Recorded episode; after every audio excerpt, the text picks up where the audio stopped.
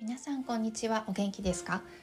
私の住んでいる場所では年明けから十数日間ぐらい曇りとか雨雪で少々気がめいていましたが元気にしています。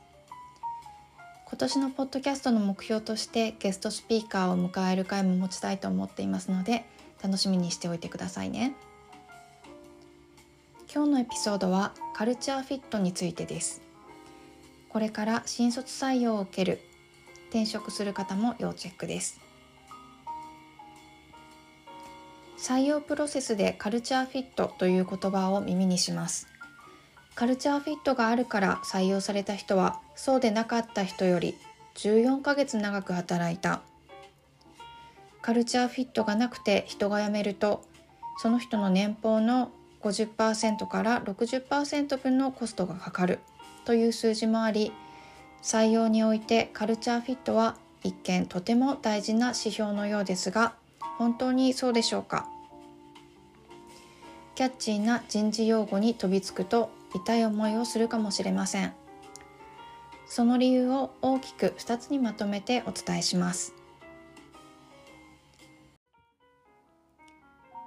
カルチャーフィットの言葉から想像される連想される意味は企業文化にフィットすることかなと考える方が多いと思います。そもそもカルチャーフィットは何かをたどっていってもカルチャーフィットを言い出したのは誰とかこの企業だとか定義はこれという確固たるものはなくて似ているけれどもニュアンスの違う定義があちこちでされていました。その中の一つをピックアップするんですけれどもニューヨーク・タイムズ紙のに載っていた Guess Who Doesn't Fit in at Work 2015によると The concept of fit first gained traction in the 1980s. The original idea was that if companies hired individuals whose personalities and values, and not just their skills, meshed with an organization's strategy, workers would feel more attached to their jobs, work harder, and stay longer とあります。ここまでだとなんかカルチャーフィットって大事そうですよね。でも続きがあります。But cultural fit has morphed into a far more nebulous and potentially dangerous concept. Morphed into a nervous concept というだけあって企業がそれぞれの都合の良い使い方をしているのが現状のようです。そしてアメリカでは日本2015年にすでにこの2015年というのはこの記事が出た時にすでに potentially dangerous concept と言われているものが2021年の日本でカルチャーフィットは大事ですよと言われているのを見て私は何が危険性なのか何が落とし穴なのかを考えてみました。そして大きく2つにまとめました。1つ目は超短期的思考で一時的にしか効果の出ない組織を作るレシピだということ。2つ目は社風の共有プロセスの放棄をしているということ。です。1つ目の短期的思考一時的にしか効果の出ない組織を作るレシピとは何かというとカルチャーフィットを私なりに解釈すると企業のビジョンに向かってその人なりのアプローチで仕事をしていくことができる人となりました。企業文化にフィットしているかではなくて採用担当者と応募者が気が合うことでもありません。仮に企業が企業文化にフィットしている人を探しているのだとすればその考え方は短期的すぎる採用目標であると言えます。なぜなら企業文化とは構成されている人で作り上げていくもので前もって作ることはできないものであるからです。そして前もって作れるのであればそれは風通しの悪くて変化を好まなくて周りの変化に対応できない社風が出来上がってしまいます企業文化にフィットしている人とフィックスした企業文化を足し算すると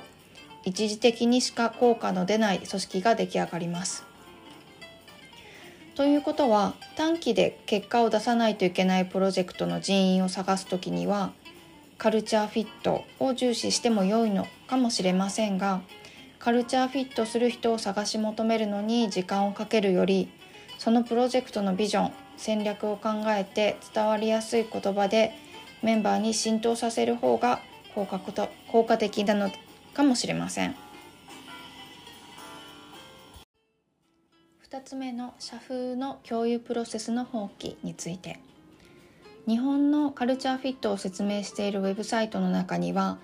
新卒採用の離職率の高さの要因の中にカルチャーフィットの低さを入れているものが複数ありました。そこでのカルチャーフィットのカルチャーは社風を指していました。でもそもそも新卒者に染みついた社風があるのはギャップイヤーを取ってがっつり働きましたということがない限り稀であったとしてもバイト先の社風との違いを感じる程度だと思います。それにもかかわらず新卒者の中にカルチャーフィットを探そうというのは効果のない行動ではないでしょうか。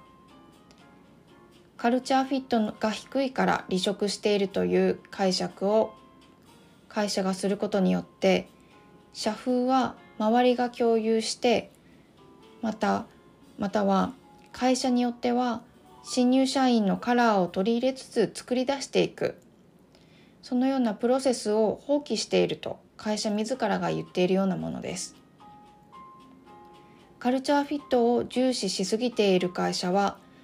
社員採用後社風は分かって入ってきているのだからとみなして社風の共有に時間を割いていないかもしれません。また社風に馴染めない社員がいたらどう向き合っていけばよいかノウハウがない会社かもしれません。それでは離職率は低いままですよね。本日のエピソードいかがでしたでしょうか？採用プロセスは人事部現場スタッフで行うという会社もありますので